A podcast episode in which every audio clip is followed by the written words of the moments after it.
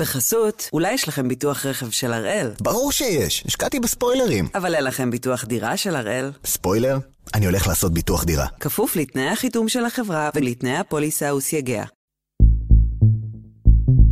היום יום ראשון, 23 באוקטובר, ואנחנו אחד ביום, מבית N12.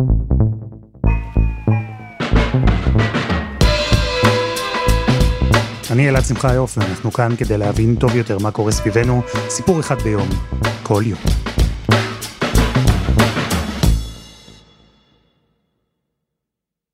מי הם הורים? לכאורה זו שאלה פשוטה, נכון? אבל זו שאלה שעולה כבר אלפי שנים, כל פעם בגרסה אחרת. המקור שלנו לפחות, בספר מלכים, משפט שלמה. שתי נשים שטענו כל אחת שהיא האימא של אותו תינוק. יש גם מקורות אחרים לסיפור הזה, מספרים סיפור דומה על בודהה, שהכריע בסכסוך בין שתי נשים. יש חכמים אחרים, ביוון העתיקה למשל, עם סיפורים דומים. אבל הדבר הזה הוא שבכל פעם עולה אותה שאלה. מי הם הורים? איך מגדירים הורה? מה הקריטריונים? והנה, בימים האלה השאלה הזו עולה שוב בישראל, בגלגול מודרני שהופך אותה, את השאלה מי הם הורים, למסובכת אפילו יותר, כי היום יש טכנולוגיה שמאתגרת את אותן תפיסות ישנות של הורות. וככה קורה שבמקביל, שני זוגות טוענים שהם ההורים האמיתיים, החוקיים, של אותה תינוקת, תינוקת אחת שעדיין לא נולדה. אז הפעם אנחנו עם הסיפור המורכב ועם השאלות המורכבות של החלפת העובר בבית החולים אסותא בראשון לציון.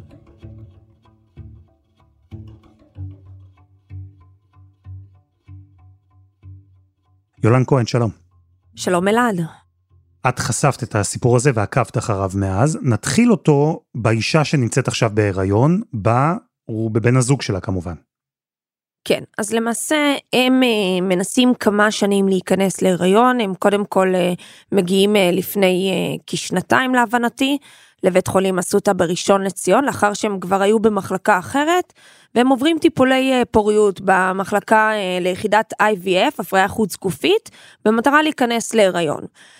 הם עוברים את כל תהליך ההפריה, שזה תהליך לא פשוט אלעד, שכולל גם שאיבת ביציות, שזה ניתוח בהרדמה, תרופות הורמונליות, וסוף סוף הם שואבים ביציות, בעצם נוצרים העוברים, ואז האישה מגיעה לתהליך שבו צריכים להחזיר לה עובר, והיא נכנסת להיריון.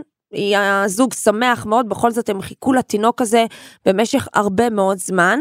האישה מגיעה להיריון מתקדם ואז מתגלה שיש בעיה בעוברית שנמצאת בבטנה, היא מגיעה לבית חולים שיבא, אה, ששם היא צריכה לעבור הליך רפואי שהוא מסובך מאוד.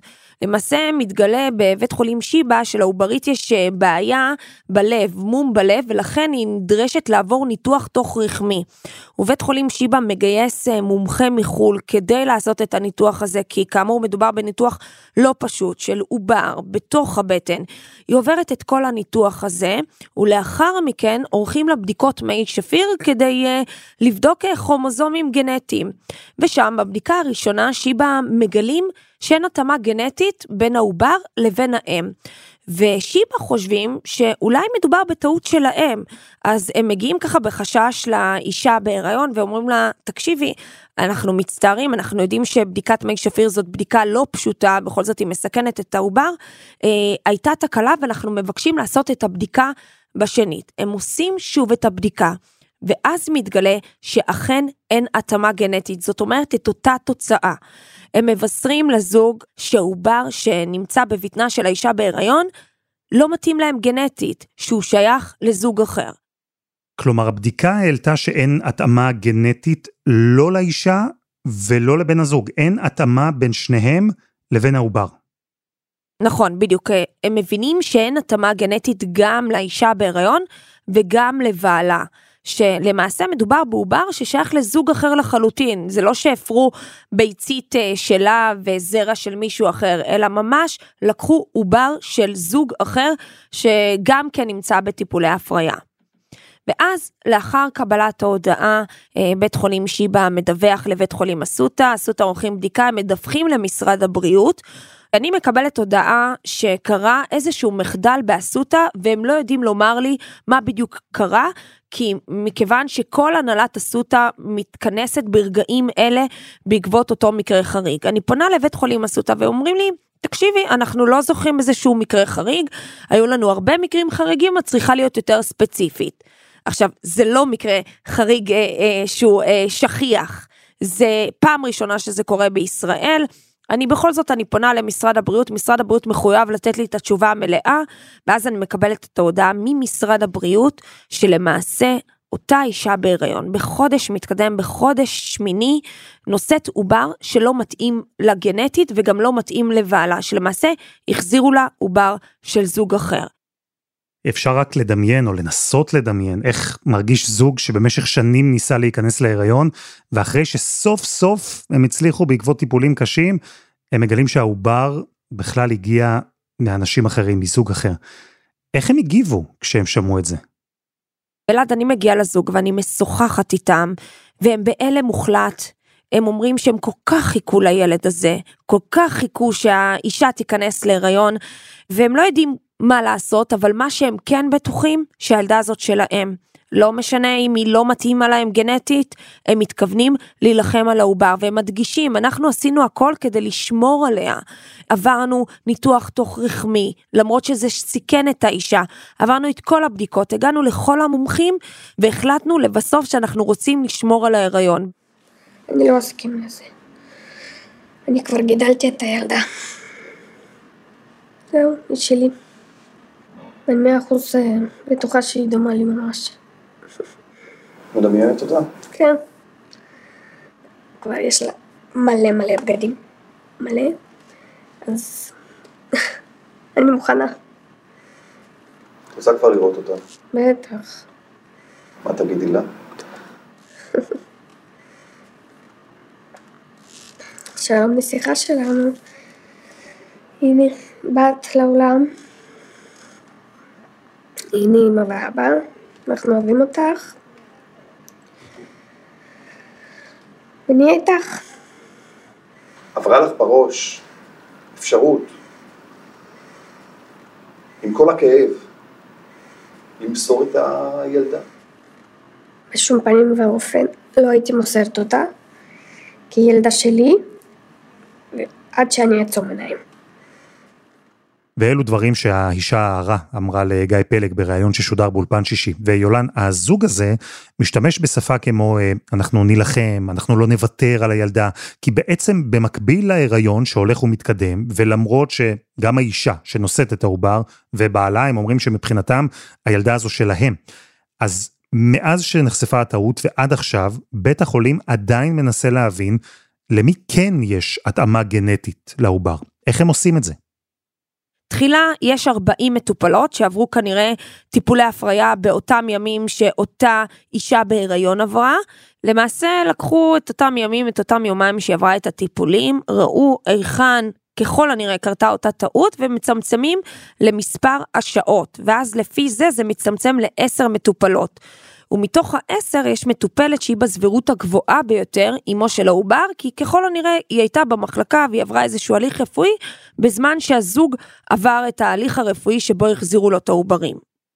אז זו הייתה חקירה די בסיסית, כלומר אנחנו מדברים על אלימינציה פשוטה לפי זוגות שעברו טיפולים דומים באותו זמן, באותו מקום, וספציפית הזוג שייתכן שהם המתאימים גנטית לעובר, הם טופלו על ידי אותו מומחה, העוברים שלהם אוחסנו באותו מקרר בסמיכות, אז יש סבירות מסוימת שהעובר שאנחנו מדברים עליו הוא שלהם, הגיע מהם, התינוקת הזו מתאימה להם גנטית.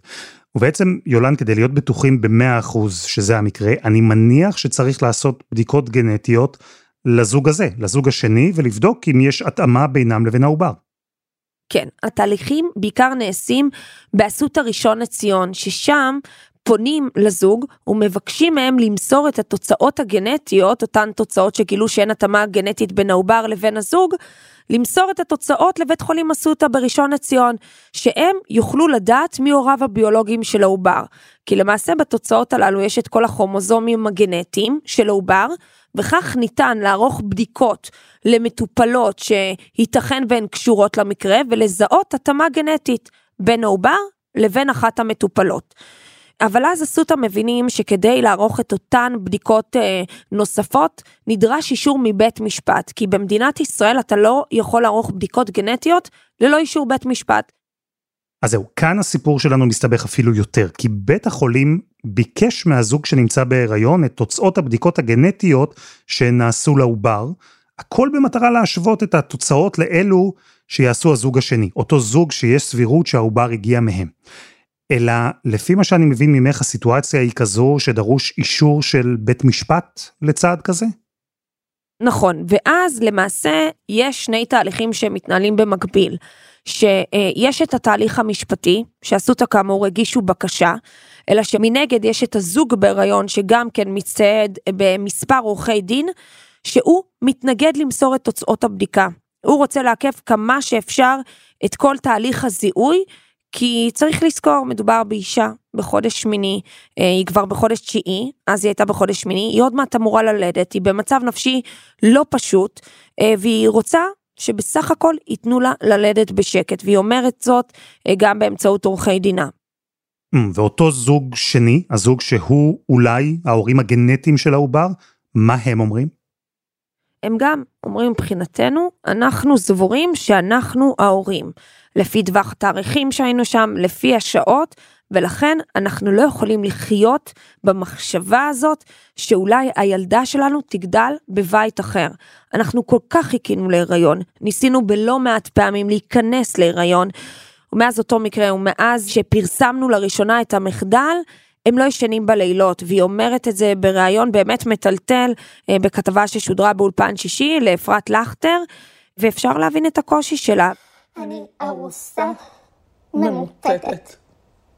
אני לא חיה, לא מצליחה לתפקד, אני לא אוכלת, לא ישנה, רק מהמחשבה שזו יכולה להיות התינוקת שלי, שהוכנסה בטעות, בטעות נוראית, לאישה אחרת, שאני ובעלי נמצאים בתהליך כל כך סבוך ומפרך וקשה, בניסיון להביא ילד לעולם.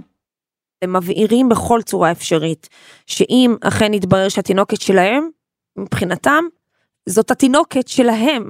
ויש את הזוג השני כמובן שחושב אחרת, ואז זה באמת, אנחנו נכנסים לתסבוכת שהיא כל כך קשה, גם מבחינה רגשית, גם מבחינה משפטית, גם מבחינה רפואית.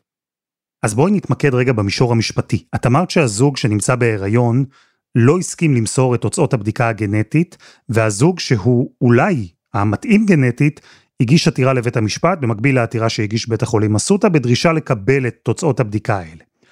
ומה הוחלט?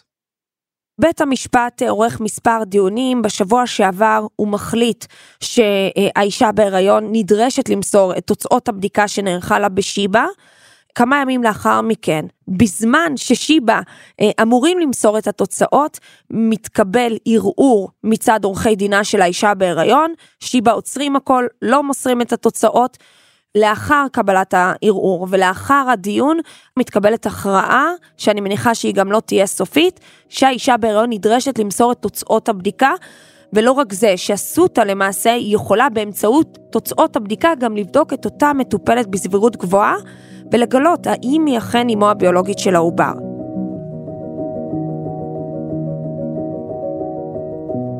איך שלא מסתכלים על הסיפור הזה, מאיזה צד שלא מספרים אותו, הוא טרגי.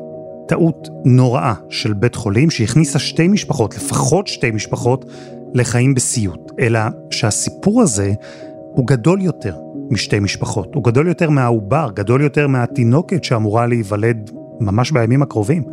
דוקטור מעיין סודאי, מרצה למשפטים ומגדר באוניברסיטת חיפה, הסבירה לנו למה. למה החלפת עובר כזו יכולה בעצם להשפיע על אלפי הורים. אבל דוקטור סודאי ביקשה להתחיל קודם ממקום אחר, מהשפה, מהמונחים. יפה. אז אה, קודם כל, ככה בואו נעשה כמה הערות מקדמיות על טרמינולוגיה, והטרמינולוגיה פה משנה, ואפשר גם אה, לפתח את הדיון על טרמינולוגיה בהמשך, כי הרבה פעמים טרמינולוגיה מבליעה בתוכה כבר את ההכרעה הנורמטיבית. אז זהו, אתם בטח שמתם לב שגם אני כאן, וגם אחרים שעסקו בפרשה הזו, קצת הסתרבלנו בשימוש במונחים. הרי אי אפשר לקרוא לאישה שנמצאת בהיריון אימא. כי זו החלטה שבית המשפט יצטרך לקבל. וגם לכנות את הזוג השני, ההורים, גם זה לא נכון. כי בכלל לא ברור עוד אם יש התאמה גנטית בינם לבין העובר, וגם אם כן, אז שוב, בית המשפט יצטרך לקבל את ההחלטות האלה. המונחים הבסיסיים האלה, המשפחתיים האלה, שאנחנו כולנו מכירים ומשתמשים בהם, הם הופכים פה לוויכוח, ויכוח משפטי. אז דוקטור סודאי מקפידה להשתמש במינוחים המשפטיים ונעשה כמוה. ההורים הפיזיולוגיים הם אלו שעוברים כעת את ההיריון, האישה שנושאת את העובר, וההורים הגנטיים הם אלה שהעובר הגיע מהם. ובחוק הישראלי יש מקרים שבהם יש עדיפות לאלה, ומקרים אחרים שבהם תהיה עדיפות לאלה. במצב שנוצר כאן, שאנחנו מדברים עליו, ההורים בעלי הזיקה הגנטית לכאורה אה, יטענו שלהם מגיעה המשמורת על העוברית, מכוח ההורות הגנטית. אגב, זו ההורות שהיא נמצאת בבסיס של כל ההסדר של חוק הפונדקאות, נכון? חוק הפונדקאות ודיני הפונדקאות והסדרים של פונדקאות הם כאלו שמעניקים להורים הגנטיים בסופו של דבר את המשמורת והאפוטרופסות המלאה על הילד שנולד מכוח הקשר הגנטי ולא לאישה שנושאת את ההיריון. ומנגד, יש במשפט גם ביטוי להורות פיזיולוגית. אה, את זה, את הגישה הזו אנחנו יכולים לראות למשל אה, בחוק תרומת ביציות. חוק תרומת ביציות היא כאשר אישה מקבלת תרומת ביצית, נושאת את ההיריון ברחמה, אה, אבל חוק תרומת ביציות בעצם בסעיף 42 אומר שהמשמורת הולכת מיידית לאם שנשאה את ההיריון. אז אנחנו רואים ביטויים לשני סוגי ההורות האלה בדברי חקיקה שונים בהקשרים שונים. אבל כאן באמת במקרה הזה יש לנו פה מתח או התגוששות ישירה של ההורות הפיזיולוגית מול ההורות הגנטית. בפונדקאות או בתרומת ביצית, בכל מקרה כזה תהיה עדיפות לסוג אחר של הורים, אלא שמה שמשותף לשני המקרים האלה הוא שיש הסכמה, כי פונדקאית מסכימה לשאת עובר שהגיע מההורים הגנטיים, תורמת ביצית מסכימה לתת ביצית למי שיהיו ההורים הפיזיולוגיים. הסכמה. כאן, במקרה של החלפת העובר, לא הייתה הסכמה. לא של מי שנמצאת בהיריון ולא של מי שהעובר הגיע ממנה. וזו הפעם הראשונה שמקרה כזה מגיע למערכת המשפט בישראל. בכלל, אלו מקרים מאוד מאוד נדירים בעולם. מקרה ככה שהם אני מכירה אה, שהיה יחסית לאחרונה, ב-2019, מקרה בלוס אנג'לס, זוג אה, שעשה בעצם הפריה במרפאה פרטית, נולדה תינוקת וההורים ככה ראו שאין כל כך דמיון פיזי, התחילו להעלות חשדות אצלם שמדובר בתינוקת לא שלהם גנטית. The moment our second daughter was born should have been among the happiest of my life. But I immediately felt shaken, confused as to why I didn't recognize her. הם אה, ערכו בדיקה גנטית והגילו באמת שהייתה אה, החלפה במרפאה הזו, אה, זוג אחר ילד את, האישה ילדה את הילד, הילדה הגנטית שלהם, בהפרש של שלושה ימים או משהו כזה, כל הדבר הזה הם מבינים כחודשיים לאחר הולדת התינוקות. בעצם הייתה כמובן, אה, ישנה תביעה, תביעת אה, נזיקין אה, נורא גדולה כלפי מרפאת הפוריות, אבל בהיבט המשמורת הם בעצם נוצר קשר ביניהם לבין ההורים שקיבלו את בתם הגנטית, ובהתחלה הם החליטו לעשות איזושהי החלפה קצרה, ביקורים קצרים. הדבר הזה היה מאוד מאוד קשה, ובסופו של דבר הם החליפו את התינוקות. Our memories of childbirth will always be tainted by the sick reality that our biological child was given to someone else. And the baby that I fought to bring into this world was not mine to keep instead of breastfeeding. היו עוד מקרים בארצות הברית, ברוב המקרים, כלומר כמעט בכולם, כל המקרים שאני מכירה, כשהייתה, כשהיה מאבק על משמורת, המשמורת הלכה בסופו של דבר להורים הגנטיים. בית משפט במקרה אחד כן הותיר את האפשרות התיאורטית להעניק זכויות ביקור להורים הפיזיולוגיים. זאת אומרת, יכולה להיות גם סיטואציה של משמורת משותפת בתמהיל כזה או אחר.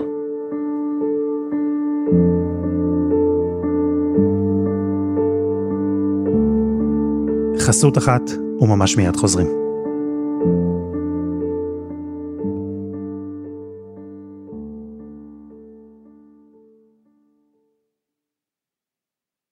בחסות, אולי יש לכם ביטוח רכב של הראל, ברור שיש, השקעתי בספוילרים. אבל אין לכם ביטוח דירה של הראל. ספוילר? אני הולך לעשות ביטוח דירה. כפוף לתנאי החיתום של החברה ולתנאי הפוליסה וסייגיה. אנחנו עם החלפת העובר בבית החולים אסותא בראשון לציון, ועם ההחלטה המורכבת והקשה שבית המשפט ייאלץ כנראה לקבל בסוף, מי ההורים, הפיזיולוגים או הגנטיים. כל זוג יטען, כבר טוען, שהוא ההורה של העובר. האמת היא שזה לא קליר קאט, זה מורכב.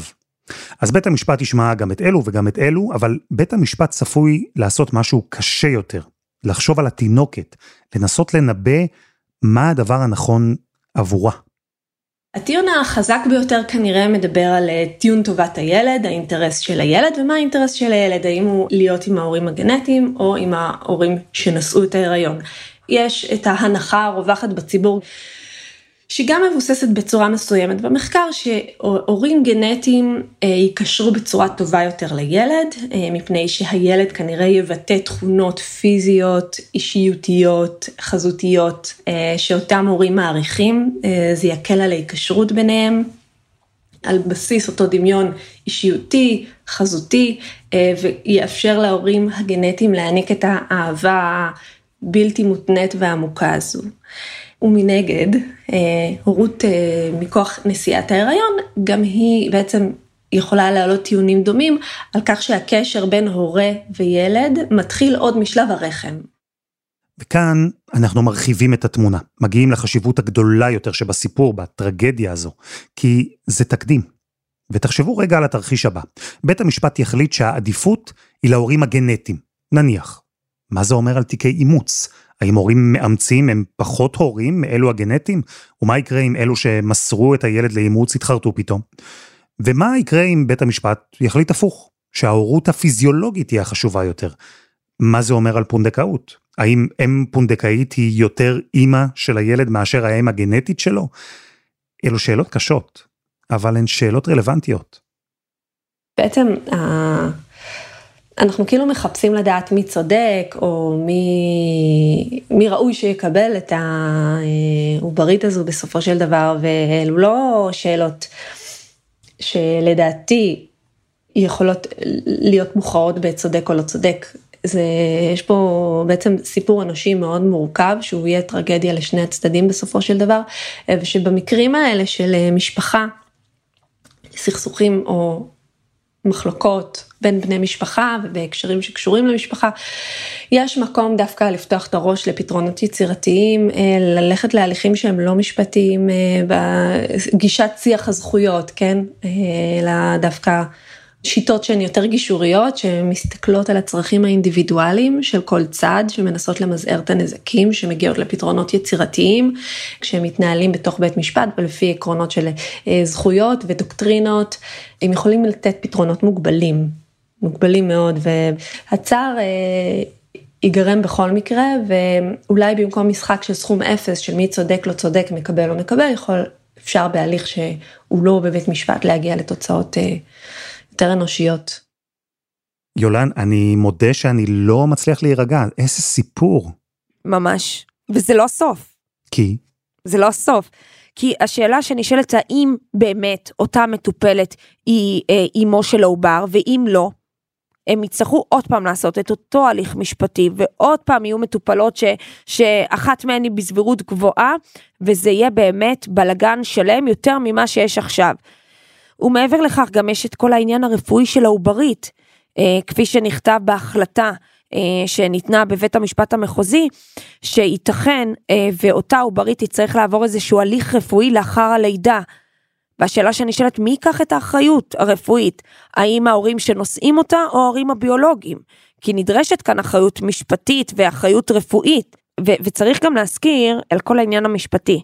אנחנו מדברים על זוג אחד שבהיריון, שהוא בהיריון עם עובר שלא מתאים לו גנטית, ומנגד גם לא יודעים איפה העובר שלהם, שגם זה אה, עדיין לא ידוע, כי אם הוחזר להם עובר ששייך לזוג אחר, אז היכן העובר שלהם? אה, רגע, אני אפילו לא חשבתי על זה בכלל. אם בהורים הפיזיולוגיים מושתל עובר ששייך להורים גנטיים אחרים, אז איפה העובר שלהם, של ההורים הפיזיולוגיים? זה מחט בערימת שחת, זה ממש ככה. זה מחט ברמת שחת, יש סיכוי שהוא במקפיא של אותה מטופלת שהיא בסבירות הגבוהה ביותר אמו של העובר, או שחלילה בכלל אצל אישה אחרת, אישה שלישית, שנכנסה להיריון עם עובר שלא מתאים לה גנטית והיא לא יודעת על זה ואסותא גם לא יודעים ולא מצליחים לאתר אותה. כרגע אסותא צריכים להתמודד עם מטופלת אחת ואותה לשלול. אם הם יצטרכו לבדוק את כל המטופלות, הם יצטרכו שוב ושוב להגיש הליכים משפטיים, כי כל בדיקה כזאת דורשת אישור מבית משפט, וגם יהיה להם כאב ראש גדול יותר. ויולן, את יודעת, אמרנו שזו הפעם הראשונה שמקרה כזה נחשף, מתפרסם, מגיע לבית המשפט. המציאות המפחידה היא שזה ממש לא אומר שזו הפעם הראשונה שמקרה כזה קורה. מה עושים כדי למנוע את הטעות הבאה? בשבוע שעבר אה, משרד הבריאות אה, עורך אה, ביקורות באותה מחלקה שבה קרה המחדל, ושם הביקורות מגלות ממצאים מטרידים מאוד, כגון חוסר זיהוי של המטופלות, כמו שקרה במקרה הזה, שלמעשה אולי גרם להחלפת העוברים, מחסור בתיעוד רפואי, תשתית שהיא לקויה, צפיפות שלא מתאימה לגודל המחלקה וגם למספר המטופלים. וכל הליקויים הללו במשרד הבריאות מדגישים בדוח הביקורת שהם מסכנים את אה, בטיחות המטופלות והמטופלים במחלקה. והממצאים הללו למעשה גורמים למשרד הבריאות לזמן את אסותא לשימוע, אה, שיש סיכוי מאוד גדול שבסיומו משרד הבריאות יחליט לסגור לגמרי את המחלקה, מדובר במחלקה שהיא פופולרית מאוד, שהיא מטפלת באלפי נשים מדי שנה, אה, ואני נמצאת בקבוצה אחת שהיא קבוצת אסותא מטופלות, שאומנם הן לא קשורות למקרה, או אסותא לא הודיעה להן שהן קשורות למקרה, שמאז אותו פרסום אה, הפרשה, הן לא ישנות בלילה. שיש להם שם עוברים, שהקפיאו עוברים, שהן נמצאות בהיריון, שהן עוברות תהליכים כאלה ואחרים. אתה יודע, כל יום אני מקבלת עשרות הודעות מנשים ששואלות אותי אה, מה קורה, האם יש חדש, אני לא ישנה בלילות, אחת הנשים סיפרה שהיא אה, בחודש שביעי ושהיא חוותה צירים מוקדמים כתוצאה מהלחץ הזה, מכיוון שהיא עברה טיפולים בחודשים האחרונים באותה מחלקה, והיא חוששת שמא העובדים עשו טעות גם אה, בהליך ההפריה שלה. ואני חלילה לא רוצה להלחיץ נשים אחרות, אבל אני חושבת שהסיפור הזה צריך אה, להאיר את כל מה שקורה בתחום הפוריות, שזה תחום שמגלגל כל כך הרבה כסף. אה, עם כל כך הרבה רופאים, שמצד אחד כמובן הם מנסים לבצע את עבודתם בצורה הטובה ביותר, אבל גם שמענו לא מעט מומחים שאומרים שיש כאלה שרואים לנגד עיניהם גם את הרווח הכספי. ואני בטוחה שאם זה קרה באסותא וידענו על זה, גם זה קרה במחלקות אחרות ואנחנו פשוט לא יודעים, זה לא התגלה, ויש סיכוי שגם ההורים לא יודעים. וזה התפקיד של משרד הבריאות עכשיו, לעשות איזה מין ריסטארט לכל התחום הזה, לא רק באסותא ראשון לציון, אלא גם במחלקות אחרות, לבדוק מה בדיוק קורה במחלקות לפוריות. מה אומרים באסותא על כל מה שקורה? בתגובת אסותא אנחנו בעיקר שומעים כל מיני הצהרות, פחות הסברים, גם לדוח הביקורת של משרד הבריאות וגם לכל המחדל ושורת הטעויות שקרו שם בשנים האחרונות, והם אומרים שהם לומדים את עיקרי טיוטת דוח משרד הבריאות, ושהערות אסותא יועברו ישירות לגורמים הרלוונטיים, על מנת להמשיך בפעילות היחידה בסטנדרט הגבוה האפשרי. הם אה, מוסיפים שהם מציינים כי בחינת האירוע נבדקת על כל היבטיו והם כבר מיישמים חלק מהלקחים שנלמדו, ושהיא תפעל כל הדרך אה, להמשיך ולקיים את היחידה המצוינת בראשון לציון אשר ביצע עשרות אלפי מחזורי הפריה מוצלחים במשך שנים רבות.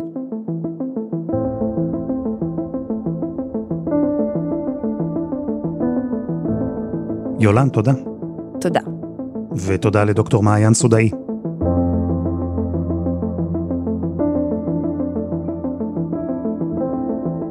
וזה היה אחד ביום של N12. אנחנו גם בפייסבוק, חפשו אחד ביום, הפודקאסט היומי. העורך שלנו הוא רום אטיק, תחקיר והפקה עדי חצרוני, דני נודלמן ורוני ארניב, על הסאונד יאיר בשן שגם יצר את מוזיקת הפתיחה שלנו, ואני אלעד שמחיוף, גדעון רוקו, יהיה כאן מחר.